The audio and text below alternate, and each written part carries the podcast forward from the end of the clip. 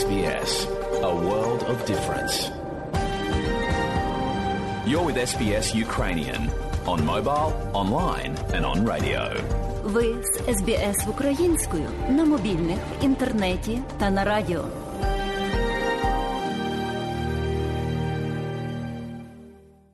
А далі, шановні друзі, у нашій україномовній радіопрограмі Вістки із рідних земель, з якими вас ознайомить сьогодні журналістка Людмила Павленко. У 120-й день повномасштабного російського вторгнення в Україну, коли на українській території у розпалі гаряча фаза війни, європейський парламент ухвалив резолюцію, яка підтримує надання Україні та Молдові статусу кандидатів на вступ до Європейського союзу. Аналогічне остаточне рішення про кандидатство ухвалила і Європейська рада. Ця подія безумовно є історичною. Констатував у своєму зверненні президент України Володимир Зеленський. Це рішення це я вважаю не тільки для України. Найбільший крок на посилення Європи, який можна було зробити саме зараз, саме у наш час, і саме в таких умовах, складних умовах, коли російська війна випробує нашу здатність зберегти свободу і єдність.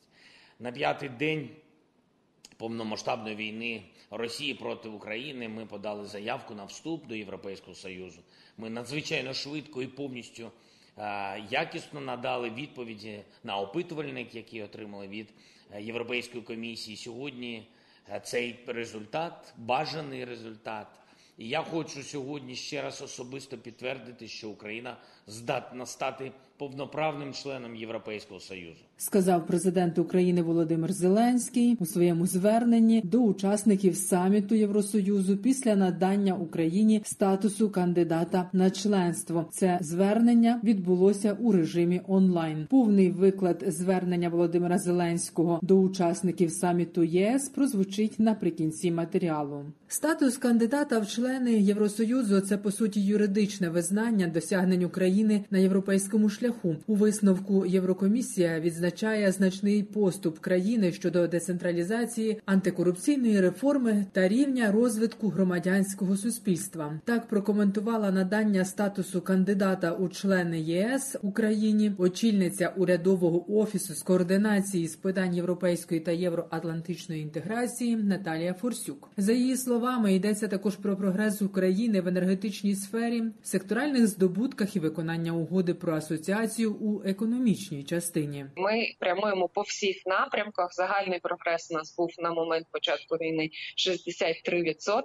Це означає, що більша частина нашого законодавства вже є такою самою, як в Європі. Це в основному критерії, які стосуються демократичного суспільства, верховенства права в країні. Ми е, знаходимося на цьому шляху, і в рекомендації сказано, що в нас є дуже великий прогрес, але деякі реформи нам необхідно просто завершити в імплементаційній частині. Це стосується і антикорупційної реформи, і реформи конституційного суду, наприклад. Тобто, всі реформи досягнення наші є такими, які дозволяють нам претендувати на статус кандидата повністю і стовідсотково, але в імплементаційній частині нам треба дозавершити їх впровадження. Росія ж продовжує бити по Україні ракетами. 23 червня над Одещиною сили протиповітряної оборони України збили дві російські крилаті ракети. На фронті без змін триває по суті позиційна війна. На східному напрямку російські армійці змогли захопити три села. Натомість на південному напрямку українські збройні сили змогли визволити від російської армії кілька окупованих росіянами населених пунктів. Загалом Україна Українські сили оборони від початку повномасштабного вторгнення Росії звільнили 1026 населених пунктів. Про це повідомив заступник керівника офісу президента Кирило Тимошенко. Незмінно найскладніша ситуація на Донбасі. Там російські армійці обстрілюють регіон цілодобово зі стрілецької зброї, танків, артилерії, мінометів, ракет, реактивних систем залпового вогню гра та авіації і посилюють вогневий тиск на Сєвєродонецьк, що на Луганщині, аби вибити так вивести українські війська із займаних позицій і остаточно взяти місто під свій контроль. Та за понад три тижні російській армії так і не вдалося цього зробити. Хоча російська армія і переважає українську у артилерії у десятки разів, розповідає речник Міністерства оборони України Олександр Мотузяник. Незважаючи на величезні втрати в особовому складі і техніці, окупанти переважають наразі українських оборонців в озброєнні і намагаються перемогти виключно кількістю на окремих напрямках. На один постріл української артилерії припадає шість і більше пострілів противника. На Донецькому напрямку українські війська перешкоджають спробам противника встановити повний контроль над містом Сєвєродонецьк. Ворог веде наступальні дії, намагаючись блокувати сили оборони в районах населених пунктів Борівський і Воронове та блокувати основні логістичні шляхи з Бахмута. Наразі бойові дії на цих напрямках тривають. Також Олександр Мотузяник повідомив, що підрозділи збройних сил Республіки Білорусь розміщують у прикордонних з Україною районах дерев'яні муляжі танків.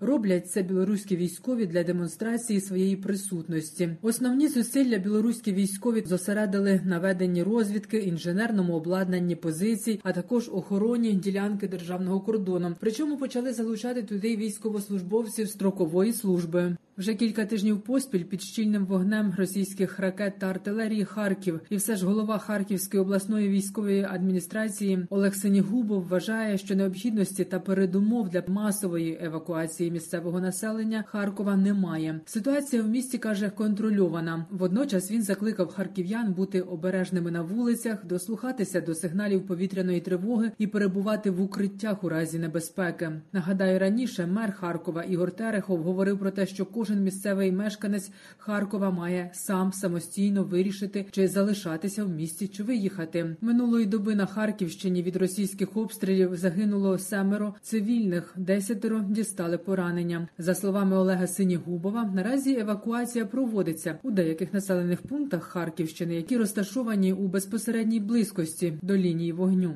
Дійсно, ворог дістає із реактивних систем залпового вогню по місту Харкову, із артилерійських систем по Золочеву, по Чугуєву, по Харківському району безпосередньо. Так дійсно за останній тиждень обстрілів е, збільшилось однак ситуація наразі є відповідно контрольованою. Щотижня проходить евакуація з одного із напрямків Харківщини. За останню евакуацію було тисяча людей, із них 280 – це діти. Українські військові відбивають позиційну російську агресію на Запоріжжі. Там триває обмін артилерійськими ударами. Кожного дня російські армійці застосовують і авіацію, але концентрації сил чи наступу російської армії на запорізькому напрямку не спостерігається. Розповів голова обласної військової адміністрації Олександр Старух. Він також поінформував і про ситуацію на тимчасово захоплених росіянами територіях області. В кожному місці своя ситуація трохи окрема. Наприклад, в Бердянську немає газу,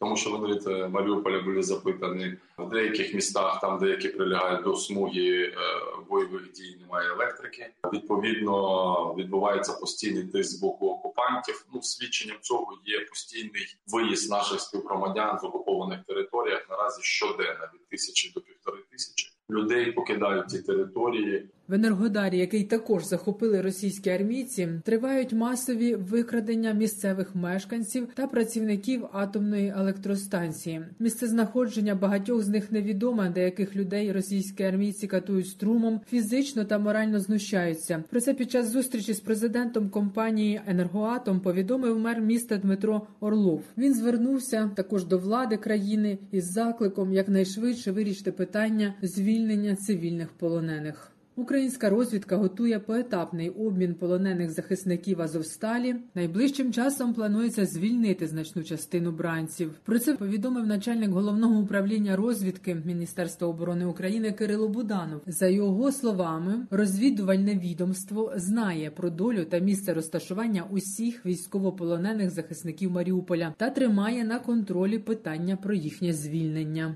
Українське зерно залишається заблокованим Росією у морських портах. Прогресу в перемовинах наразі немає, як і домовленостей про проведення чотиристоронніх переговорів за участі України, Росії, Туреччини та Організації Об'єднаних Націй. Повідомив речник Міністерства закордонних справ України Олег Ніколенко. Він підтвердив, що нині тривають експертні консультації між зацікавленими сторонами, як і раніше, принциповим елементом української позиції залишаються питання безпеки. Нагадаю, раніше турецьке видання Анадолу повідомило про переговори турецьких та російських військових делегацій. Учасники делегацій заявили про досягнення порозуміння щодо проведення чотиристоронніх переговорів за участі України та ООН. Далі звернення Володимира Зеленського до учасників саміту Європейського союзу у повному викладі. Вітаю всіх, всіх наших друзів, всіх лідерів, лідерів, друзів України. Вітаю всіх, хто підтримує свободу. Саме так я почав своє звернення до Європейської ради ще 24 березня. Дякую за цю можливість три місяці тому, коли закликав вас підтримати нас. І який шлях ми пройшли за ці три місяці? Ми, ми всі разом, Україна і ваші держави, Європейський Союз в цілому. Цей шлях це не політика. Я вважаю, це те, від чого тепер завжди йтиме відлік нової історії Європи, Європи без розділення, Європи без сірих зон, Європи, яка дійсно об'єднана, і яка вміє захищати себе, свої цінності, своє майбутнє. Сьогодні ви ухвалили одне з найважливіших рішень для України за всі 30 років незалежності нашої держави. Однак це рішення це я вважаю не тільки для України найбільший крок на посилення Європи, який можна було зробити саме зараз, саме у наш час, і саме в таких умовах, складних умовах, коли російська війна випробує нашу здатність зберегти свободу і єдність на п'ятий день. Повномасштабної війни Росії проти України ми подали заявку на вступ до Європейського Союзу.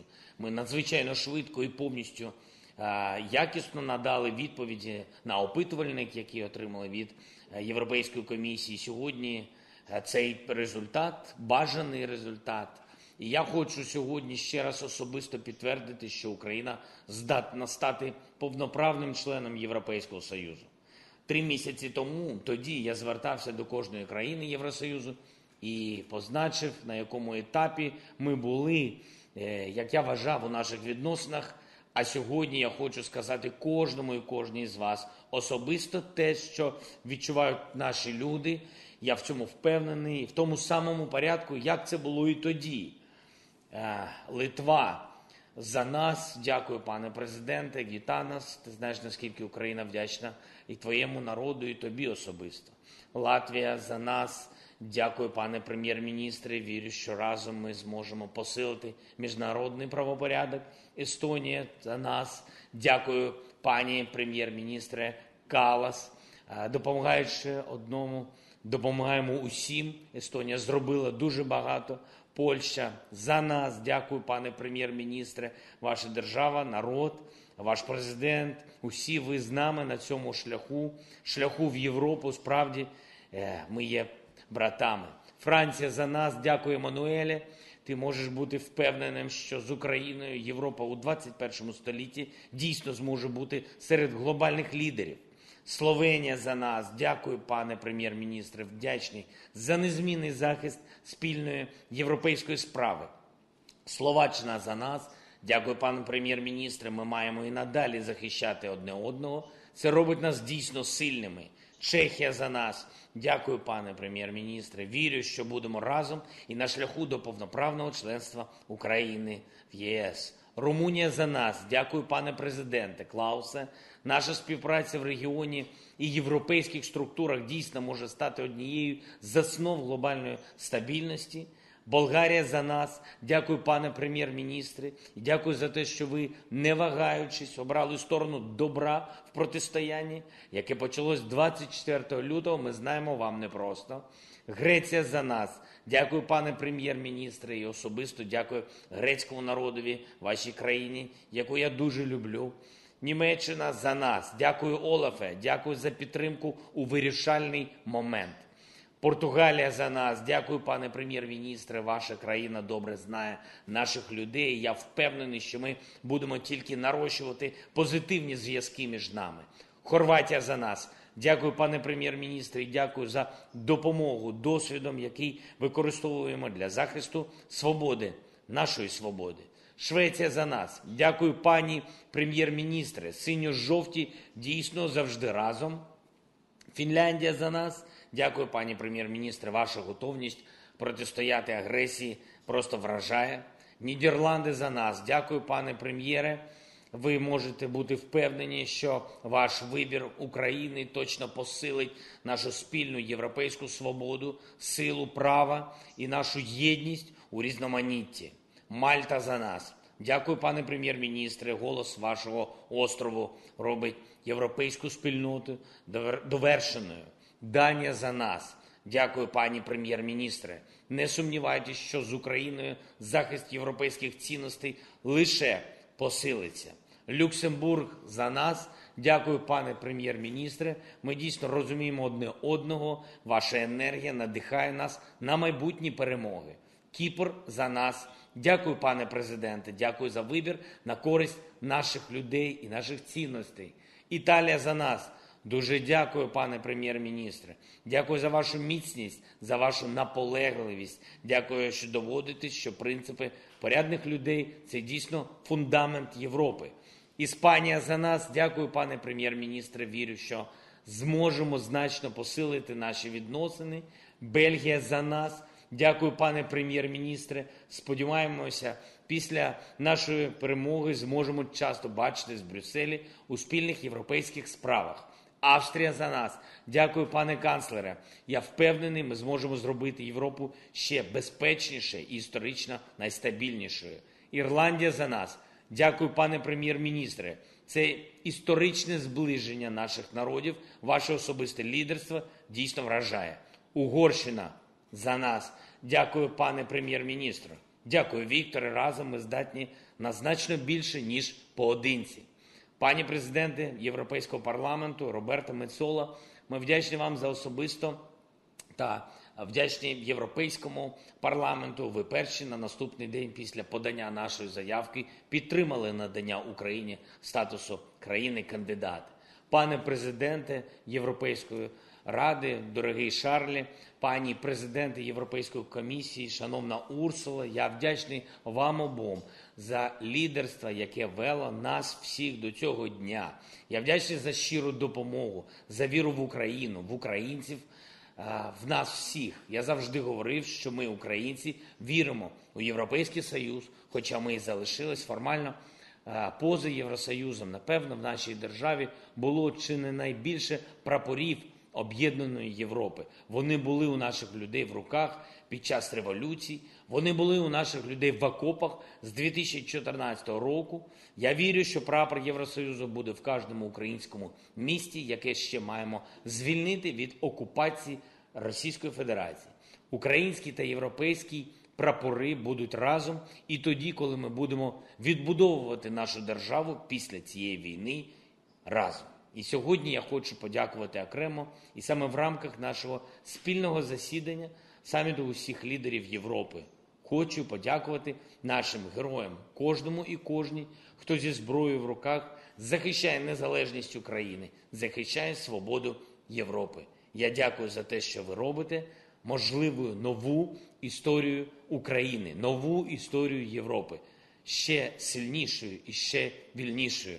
Дуже дякую вам всім. Слава Україні! Людмила Павленко для Радіо СБС. І далі нагадуємо, що україномовна програма Радіо СБС щодня подає вістки з рідних земель та огляд новин бюлетеня СБС Радіо. Заходьте на нашу веб-сторінку www.sbs.com.au і також на нашу сторінку у Фейсбуці. Ви можете слухати наші радіопрограми також і через мобільні додатки App і Google Play. Слухайте Радіо СБС сьогодні і завжди.